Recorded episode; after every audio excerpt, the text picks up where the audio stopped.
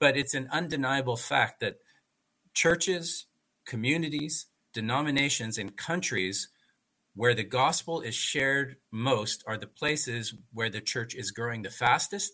Places where the gospel is not shared are the places where the church is declining the fastest.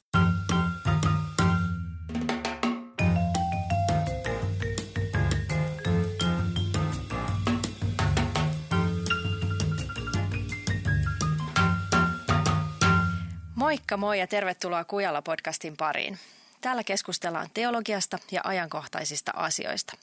Tänään puhutaan siitä, mitä kristinuskolle kuuluu globaalisti. Ö, ovatko seurakunnat pienenemässä ja kutistumassa niin kuin täällä länsimaissa näyttää vai onko kenties jotakin suurempaa kasvua jossakin muualla päin maailmassa? Ja haastattelussa tänään meillä on Jason Mandrake Etelä-Koreasta ja hän on Operation World-kirjan kirjoittaja ja sen työn johtaja. Welcome Jason. Thank you. It's a pleasure to be on. Great to have you here. So, you work with the uh, Operation World project. And first of all, maybe you could just uh, briefly explain to our viewers what is it uh, all about? Sure. The the most simple explanation would be that we compile prayer information about every country in the world uh, using research and gathering information. So the combination of research with prayer is our wheelhouse. And the origin of Operation World as a ministry began in the 1960s in southern Africa, where uh, various apartheid regimes made it difficult for local Christians to have access to information so that they could pray. And as the result of the work of a, a, missionary to this region, he began to do research through his international connections, which grew into a larger and larger resource as the decades uh, passed by. Mm, wow. So, the Operation World book uh, is a very thick volume and it actually has information about every single country in the world. So, how in the world are you able to gather information about all the different uh, countries in the world? Yeah, the the gathering of information, of course, has been just utterly transformed by the digital revolution. So, in the 1960s, when Operation World began, the the challenge was actually gathering reliable data about different countries uh, especially in, again, sub Saharan Africa, where there were technological and diplomatic limitations in addition to other things. Today, the, the challenge is not whether or not we can acquire information, is to filter out the the disinformation and the misinformation and uh, write and report and project accurate information that gets to really the the heart of the matter when we're talking about understanding a country and then praying for a country from a biblical perspective. Mm. So, uh, since the information you're gathering is is about Christians and about is about the churches in um, in a particular country, so um, you, I guess, work with churches or denominations or missions organizations who are working in a particular country to get accurate information. Precisely. Um, basically, our our data gathering process involves involves three streams of activity. The first one is contacting the actual entities themselves. So, if we want to know how many Catholics are in a country or in every country, let's let's ask the Vatican and get the information from them. If we want to know how many Lutherans, well, let's ask the Lutherans, and so on and so forth. So, getting information from the source. How many workers with this particular mission agency are serving in a country? Get it directly. The second would be, I guess, what we call a media survey, where we're reading hundreds of different journals, reports, news sources, blogs, websites, etc., magazines, and gathering what we see as interesting and relevant data that relates to how, from a Christian worldview, we can understand and then pray for a country the third stream of the information and the research that we do is by asking local experts who are experienced and knowledgeable about their particular sphere of involvement. So, if we want to write about Rwanda, then let's ask Rwandan church leaders, Rwandan ministry leaders, Rwandan prayer leaders, uh, how can we write about your country? What should we be saying? What shouldn't we be saying? And how can we be praying in the most relevant and strategic ways? Mm. Let's listen to the local experts. So we try to do that for every country. Mm. So, what about countries like, say, North Korea or Bhutan or Afghanistan, where maybe there aren't like there aren't many Christians or maybe not even an official church? Uh, how do you how do you find uh, find out what the situation is there, and how can you know that the information is accurate? Yeah, the the accuracy of let's say uh, Christian data or or spiritual information, if we can put it that way, is sometimes very difficult to ascertain. Of course, especially when the regime that's uh, in charge of the nation is actively hostile to the church that makes it more difficult. But there are research specialists whose work and whose ministry focuses on trying to gather reliable data about precisely these types of situations.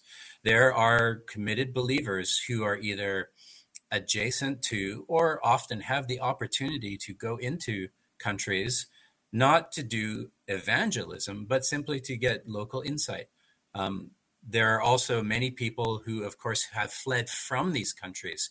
You, you would easily be able to find the testimonies of North Koreans who have fled North Korea, but who lived all of their lives in North Korea up to the point where they left the country. So they will have some very deep insight as to what the situation is there and will often have good information as well about the composition and the size and the needs of the body of Christ in those places. Mm, right. Well, so basically, you work with a lot of data uh, from churches and from Christians from all over the world. So you probably have a pretty good insight or a pretty good like viewpoint um, into seeing kind of what the global Christendom uh, is looking like. And here in the West, of we course, so. We hope. yeah. now we will find out. Um, mm-hmm. um, so here in the West, it seems like the church is dying, it's withering away. Different ideologies and philosophies are kind of taking its place as, as an answer to uh, people's questions. So, how does the does it look as bleak globally, and kind of what, how would you describe the state of Christianity uh, in the world today? Yeah, this this is a really good and a really important question especially for those of us who live in countries that have long been associated with Christendom. And I think there's there's two ways to answer this question, and one of them is, uh, yeah, it, it is as bleak as it is in some ways, in that we do see, statistically speaking, at least, a, a rapid decline of people who identify themselves as Christians, whether it's Finland, or Portugal or Ireland or Greece or any other corner of, let's say, Europe. Um, the same would be true for Australia, New Zealand, and North America as well. We do see a, a, a decline or at least a stagnation of the church, very broadly speaking.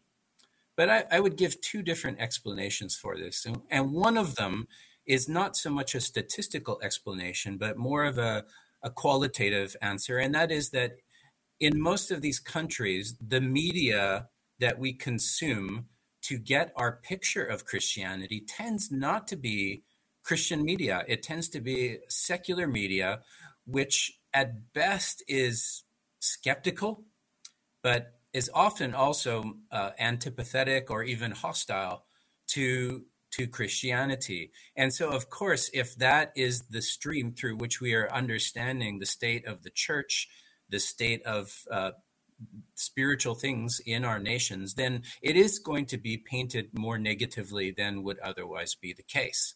So, and it's important to be mindful of that. The other element is that I, I would say that Christendom as a construct is statistically in decline, but I don't know if the proportion of people who are disciples of Jesus is in decline. I think that possibly we're actually seeing an increase in that.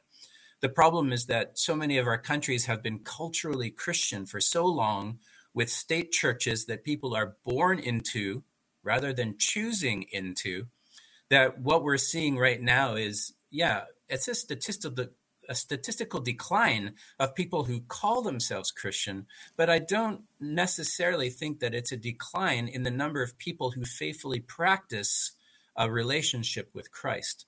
And so what's happening is is probably a negative term, but for lack of a better term, the, the dead wood of the church is being cut away. And what remains is the part that is still alive and vibrant and active.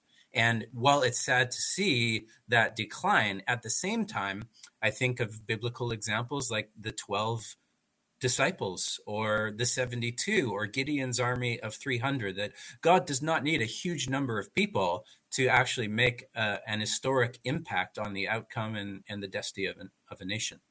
Mm, right. So, um, is the church growing um, like significantly somewhere um, in the world, and uh, and why why is it growing there? Yeah, it's it's a fascinating little tidbit of information that for the last hundred plus years, the number of people in the world who would call themselves Christian of any any denomination has been essentially one out of every three people in the world. It was like that more than 100 years ago, and it's like that today.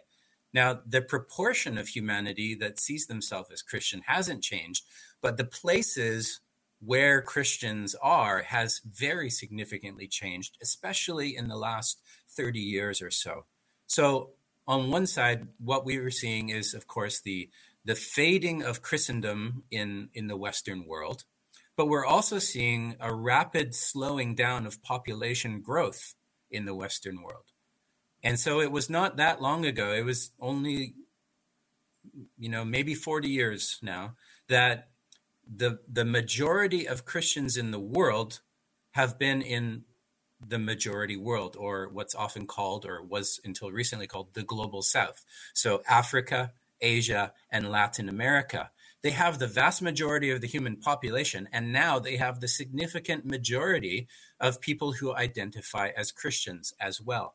And that is where the growth of the church is occurring most rapidly. Firstly, in Africa, secondly, in Asia, and thirdly, in Latin America, where the, the large majority have been Christian for centuries, but what type of Christian they are and the growth of the population has been significant more recently. Mm-hmm. So the proportion of humanity who are Christian hasn't really changed, but where the growth is occurring has very significantly changed over the last century.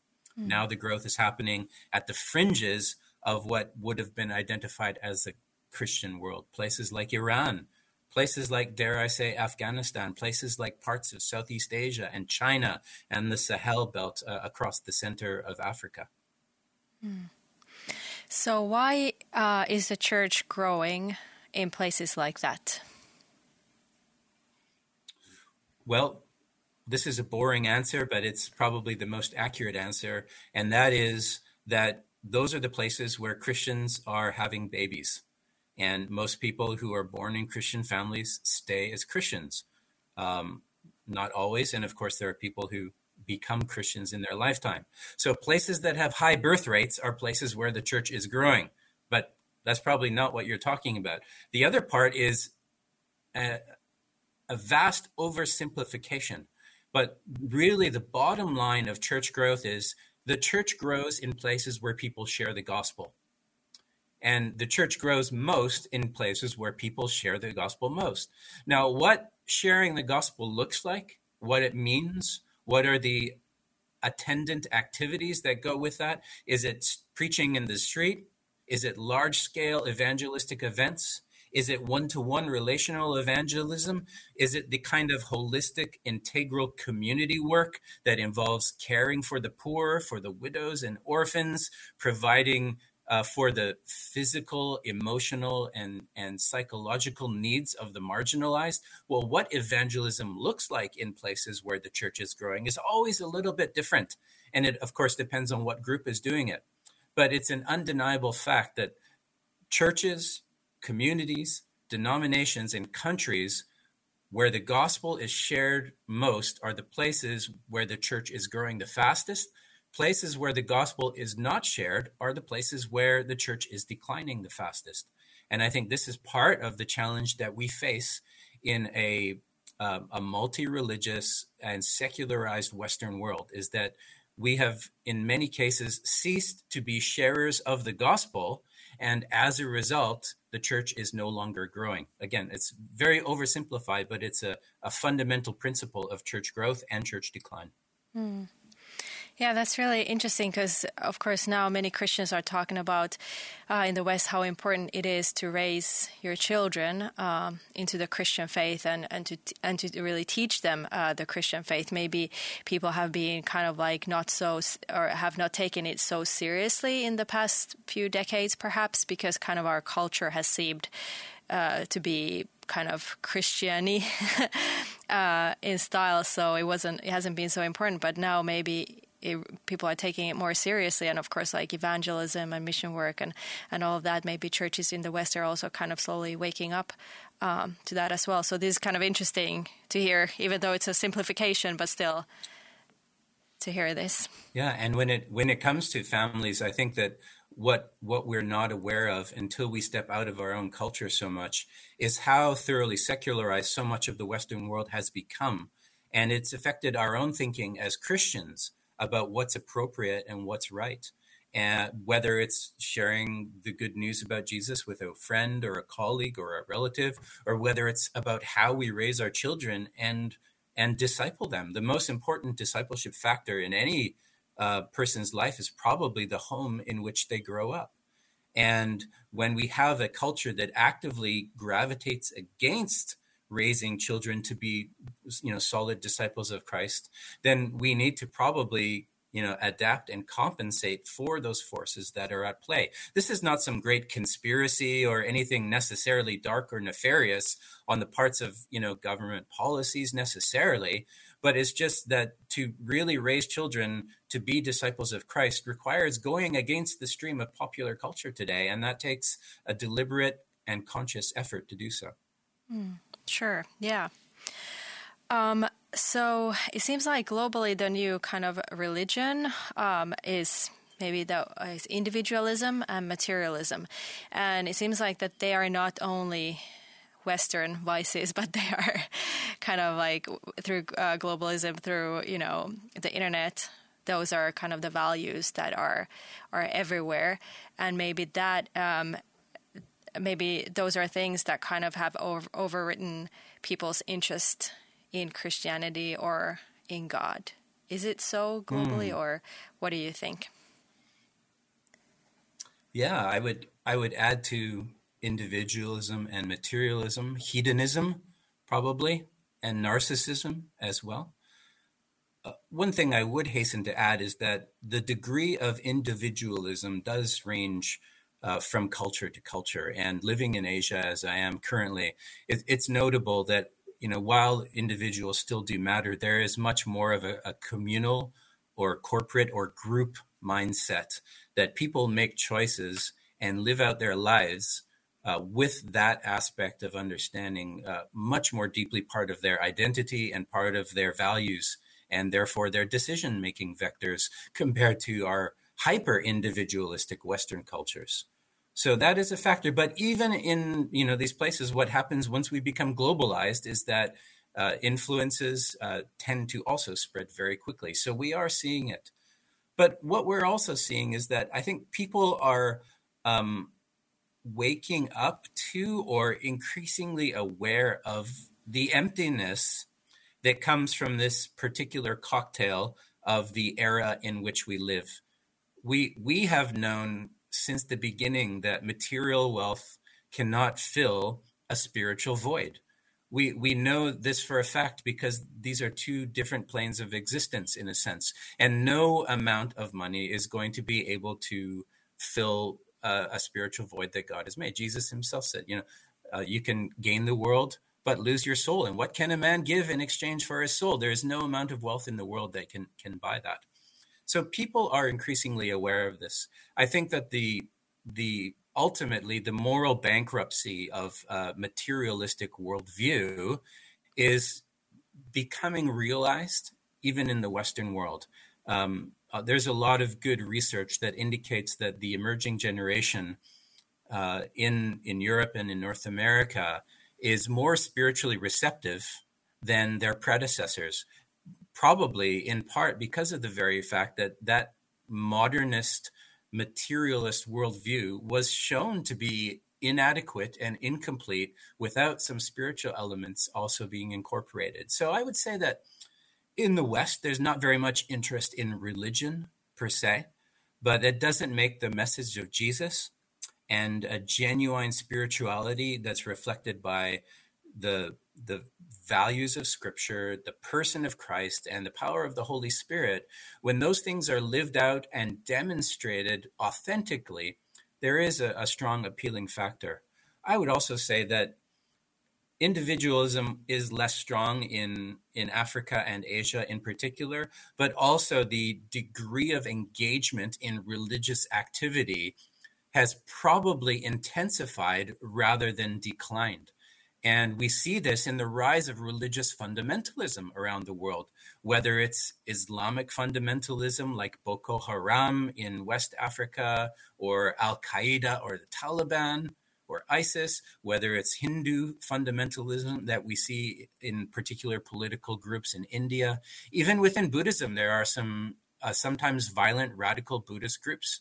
And of course, within Christianity, there is that type of uh, religious fundamentalism that can be toxic, unbiblical, and even violent at times.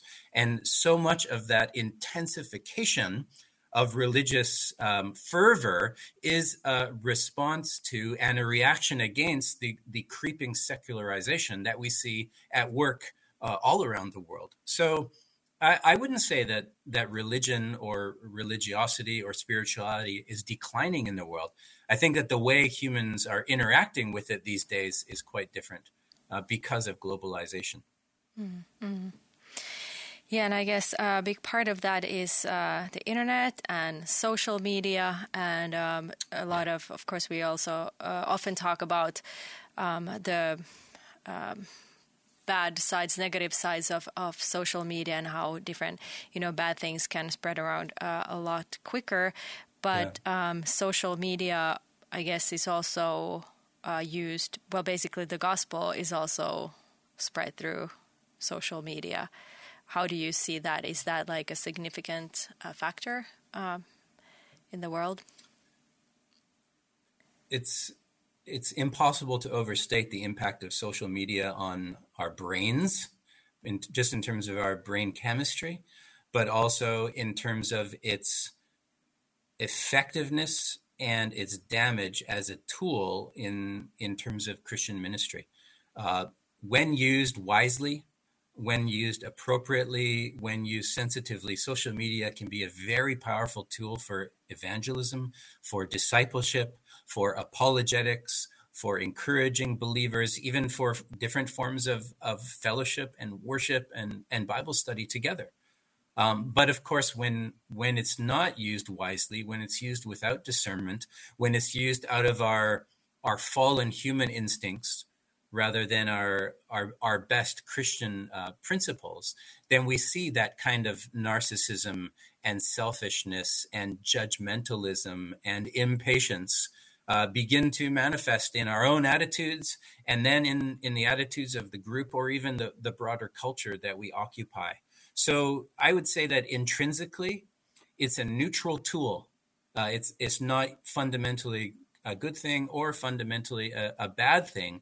The problem is that it is such a powerful tool that if it's not used wisely, wisely, its capacity to do harm is just exponentially more than previous communication tools of the past because of the unique aspects of social media that affect our, our brain chemistry, affect our, our self image, affect even the very ways that we communicate with one another. So very powerful, which can be used, of course, uh, in in kingdom oriented ways, but also the kingdom of darkness wants to cause damage and destruction and hurt to people, and we see that often a very common thing as well.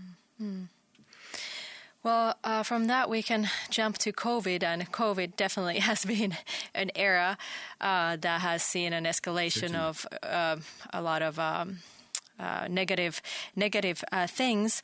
Um, many churches closed uh, during COVID and the church services were moved uh, online and, and so on.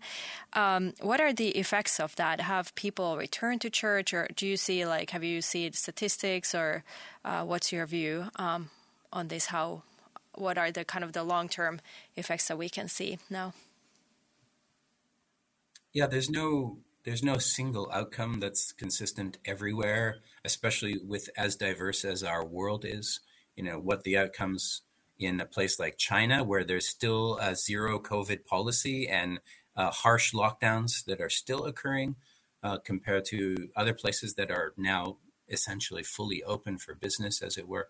But I would say that the the most notable impact is number one, any any place where church was essentially a consumer activity. I participate in church because of what I can get out of it. I receive, I consume whatever form of media, the preaching, the worship, uh, the other elements that you know that that cause me to participate in church. If it's only about what I can take from the church, then the the rate of participation has significantly decreased. Of course, it was you know popular and trendy, and we saw people logging into various forms of digital church on Zoom or on live stream or on on all kinds of modes. But now that we're kind of moving to a post-COVID world, people who were not engaged in the relational and community aspect of church life have kind of dropped off the map, and it's it's difficult to convince them to return to the inconvenience and the difficulties of flesh and blood, real world fellowship with other people who are imperfect people who are growing in their own Christ likeness as well. Doing church requires face to face relationships, and face to face relationships are hard work. They can be awkward, they can be draining, they can consume our time and our emotions and our energy. But there's no way to really be the church in a solely digital function. It ha- you know it can be a both and, um, and so I think that's the most significant negative impact of COVID is that people who were already maybe limited or um, operating from a consumer uh, mindset of church, it will be very difficult to draw them back into fellowship. But I think we've also seen an uptick in people's desperation spiritually uh, we've seen an uptick in the ways that people were using digital media to creatively connect to one another. I, I think that we've seen a, a, a major groundswell of prayer movements emerge uh, during COVID as people began to connect to one another digitally, not just to pray for one another and their communities, but to pray for global issues as well. Mm. Yeah, that's uh, really encouraging. And I think uh, we have seen here as well that um, people from especially like New Age movements or from New Age uh, belief systems have actually found Christ um, during the COVID um, era for one reason or another, which is which is great. Um, well, how did COVID affect missionary work? It kind of like seems that well, travel was difficult, mm. and you know, visas, uh, all these like do- lockdowns, everything was even missionary work kind of allowed or was it even possible in many parts of the world or do you have any uh, insight into that? There yeah there was uh, overall it was a significantly negative impact on uh, global mission. Number one because of the prevention of the movement of people. It's hard to go to the mission field. Many people had to flee the country um, where they were serving uh, in order to not be locked down there Secondly, is the the devastating economic impact of COVID has meant that many many missionaries, especially those from the global south, no longer had the economic capacity to to go or to be sent to the places where God was calling them, and so that's been increasingly difficult. I would also say that during that era, those two years of COVID, maybe where we weren't meeting as we normally would there was a real loss of impetus in terms of casting mission vision. You know, missionary speakers no longer had a means to access uh, church services where they would maybe be a guest speaker quite frequently. mission conferences where especially a younger generation of people are exposed to the spiritual needs of the world and challenged to become part of the solution those were suspended for a couple of years. And so all of that momentum, uh, giving, of course, was reduced as well because people suddenly had more urgent uh, priorities with regard to their limited uh, income and their limited uh, giving capacity. So COVID put a, a major dent in uh, mission.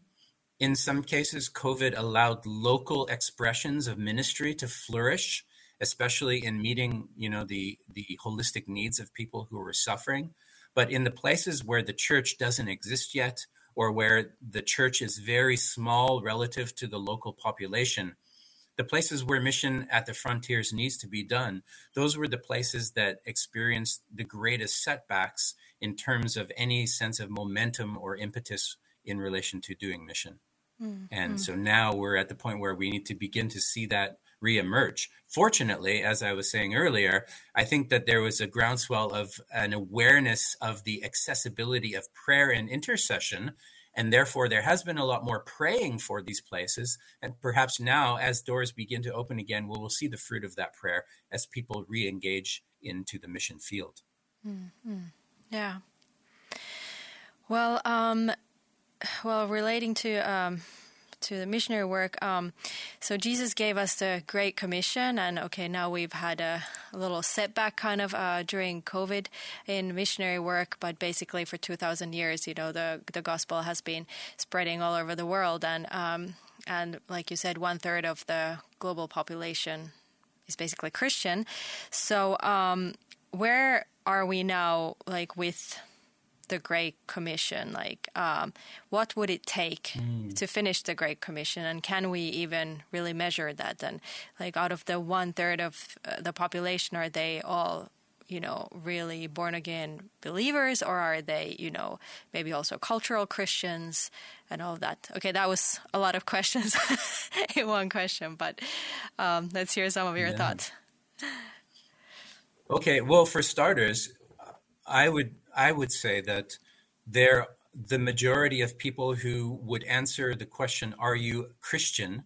in the broadest sense, I, I wouldn't be confident that most of them are are genuine believers, but only God knows the heart, of course. But um, I would say that there are many who are, but there are some, as you've mentioned, who are purely cultural Christians. This is something they inherited because of the country they're in, because of the ethnic group that they're a part of, because of the family that they were born into, but it, it never became a real thing for them. And, and so that's that's a reality. At the same time, even though we've had hundreds of years of Protestant missionary effort, and of course, many hundreds of years of Catholic and Orthodox mission effort before Protestantism even existed, and now this this new movement of indigenous christianity emerging from within africa within asia within latin america with all of this effort all of the christian radio christian literature christian television stations and satellite christian internet and websites there's still probably about 27% of the world that doesn't have meaningful access to the gospel. So the answer to your question is really number one what is the great commission? How do we define it? How do we measure it? There is a very robust debate within missiological circles about whether uh, the great commission is even something that can be completed and whether or not we should be approaching it as such. But i would say that um, it seems incumbent on the church that every person who's alive should have the opportunity, if they're interested, to know about Jesus. And that is certainly far from the case today. There are over 2 billion people in the world today who don't have any meaningful access to the good news. In other words, if they wanted to find out about Jesus, would they be able to? And the answer for over 2 billion people is no. Also, from the ethno linguistic people group perspective, which is an important one when you look at biblical frameworks of, of belief, there are still thousands of groups that only have very, very few Christians within their group. So the, the church within that language or culture group isn't large enough to multiply and to have a significant impact on the entirety of the group. They need help from outside, maybe from a related neighboring uh, group that has a stronger church, maybe from overseas because there's literally no one to share the good news. So someone has to come from somewhere else to do so. So there is a lot of work to be done. There is a lot of effort to measure these things um, as best we're able it will always be imperfect measurements, of course. And there is a lot of momentum to see if we can finish this task or complete or fulfill the Great Commission. Uh, I don't know how all of these things relate to eschatology, of course, because everyone's going to have a different interpretation of of uh, you know what the eschatological implications of the world we live in today is. But I do know that Jesus, you know, told us that we should live such lives of godliness as to wait for and hasten the coming of the day of God. And so, how we live and how faithful we are in our own lives of godliness does actually have an impact on God's plan for the nations and God's plan to consummate history with the return of Christ and the fulfillment of his kingdom. Humans and the church, in particular, of course, are here precisely because God expects us to have an influence on his agenda, his program, his schedule for the fulfillment of history according to his plan. And I believe that the Great Commission is a, a fundamental and key part of that. We're not called to simply wait and do nothing until Jesus returns. We're called to go and occupy until he comes. So I can't say how close we are. I can't say if we'll get there in our lifetime. But I, I, can say that there certainly is a lot more work to do. And there are, as I mentioned, billions of people who haven't had the chance to hear about Jesus at all. And I think it's only fair that they should have an opportunity when we've been so blessed and even spoiled by the wealth of resources that we have access to, where we can experience Jesus, get to know him, and and uh, you know know his his beauty, his goodness, and his kindness. Hmm. Well, you work for the Operation World uh, project, and basically you kind of like directly mm-hmm. are working to aid uh, this. Uh, aid the f- uh, fulfilling of the Great Commission. And Operation World was created as a prayer guide. So, um, can you give mm. us maybe an example or two of how prayer has historically, you know, helped to advance the gospel in the world and uh, give us some motivation. Why should we start praying for the world? Yeah, so many ways to answer this question, but I think one of the most important ways is that you know we need to understand prayer as as communion with God, as as being in in conversation with our maker, the one who created us, the one who knows us best, the one who knows every dark corner of our heart and yet still loves us with an everlasting love. And so, why wouldn't we want to be in conversation with someone who is like that? And so, first of all, prayer is important because prayer is how we were designed. We are spiritual creatures made to be that way, to be in communion with the one who made us. Second of all, it's I don't know if we can ever scientifically measure the the outcomes of our prayers. Um, I don't know that anyone has ever managed to create a direct correlation.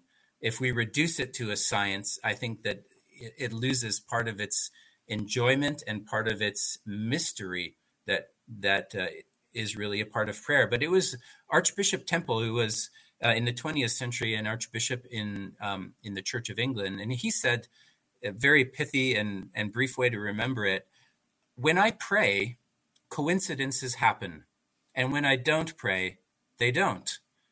This is true, of course, on an individual level, but I believe it's also true on a, on a worldwide level.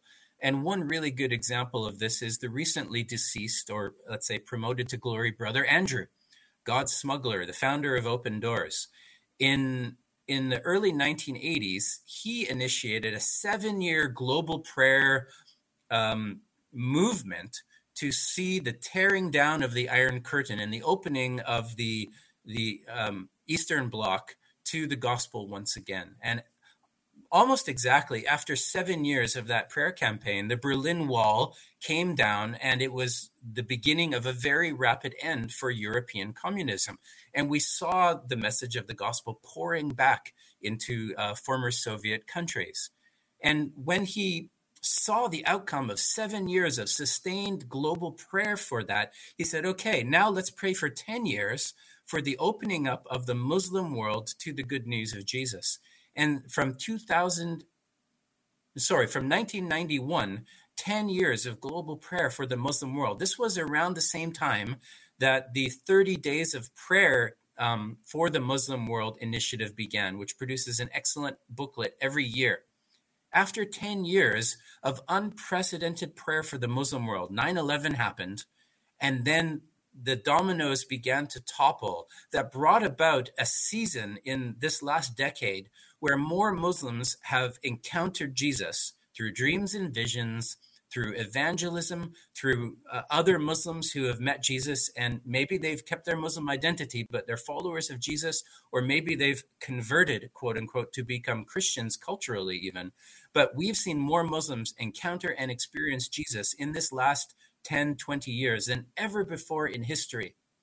But we only get a sense of the impact of these things, of course, when we take a very long view and when we take a very broad view.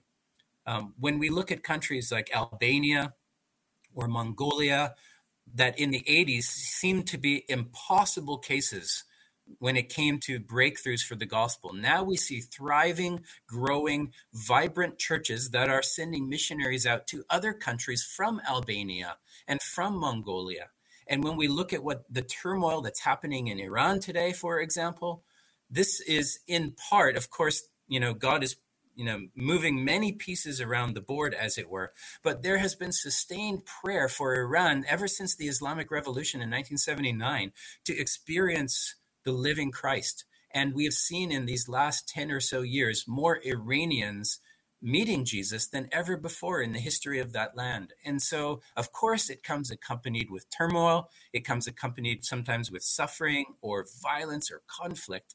But we also see the, the birth and the rapid growth and maturity of churches in these places where not so long ago there was virtually nothing happening. So, when you take the long view, you begin to see that, yeah, sustained, global, persistent, faith filled prayer really does have the ability to have impact on an entire nation and on entire people. Mm. And maybe it's also a positive thing for us, for our faith and for our spiritual lives to focus on praying for for other nations because then that kind of helps us to look outwards and not always be you know inward turned and just uh, uh, depressed about our own our own problems, but Absolutely. kind of like yeah, kind of see the bigger picture. Prayer, yeah, prayer is not meant to you know it, it was never designed to be a uh, a shopping list of things that I want for myself for God the the sky genie to give to me to make me happy or to make my life easier you know intercession is a key part of prayer. And and the fundamental job of intercession is to stand in the gap on behalf of someone else. And those 2 billion plus someone else's who have never experienced the good news of Jesus are certainly worthy of our intercession. I think there's also a great joy um, and you know we see this in other parts of our lives. When when we are giving of ourselves in a in a selfless um, generous kind of way and we see other people impacted by that it brings satisfaction it brings joy it brings a sense of fulfillment that um, doing things that are meant to satisfy ourselves cannot do on their own. The other thing I would say is as you engage in a global vision of prayer, it often is the case that God takes your prayers and then calls you to become the answer to your own prayer. And whether that's, you know, praying for your neighbor who's, you know, maybe noisy or maybe grumpy or maybe unfriendly or maybe you know their their house or their yard is really messy when you begin to pray for them and for god to you to reach and touch and impact them sometimes god uses you as the answer to your prayer when you pray for the people of afghanistan or for Ukrainian refugees, or for, or for migrants who are trying to escape from you know violence in the in the slums of Africa or, or Brazil or Indonesia. Sometimes those prayers actually get answered by God calling you to go and be the answer. And that's such an exciting life. If you talk to people who have given their own lives to serving the kingdom of God cross culturally, it's a challenge. It's difficult. It can be heartbreaking at times, but it brings a sense of joy and fulfillment and purpose that few other things can bring. Right. Great. Thank you, Jason, for these encouraging words and casting a vision for prayer. And basically, people can find uh, information or information how to pray for different countries from the website. Is it operationworld.org? That's right. Yep. You can go to the website. We have a free mobile app that mirrors the information on the website as well that you can use to pray for any country on any day of the year and uh, and to begin to expand your kingdom vision. We also, of course, find it really exciting because, as you mentioned, sometimes when we only look at our own countries, it can be a little bit discouraging. But when we read about and pray into the amazing things that God is doing somewhere else, it can fill us with faith and with joy. Great. Thank you so much, uh, Jason, for taking time uh, to talk with us today. Great to be with you. Thank you. Ja kiitos kaikille kuulijoille ja katselijoille myöskin. Palautetta tästä jaksosta voi lähettää osoitteeseen kujala.podcast.gmail.com. Ja palataan sitten ensi kerralla uusin aihein taas eetteriin. Moikka moi!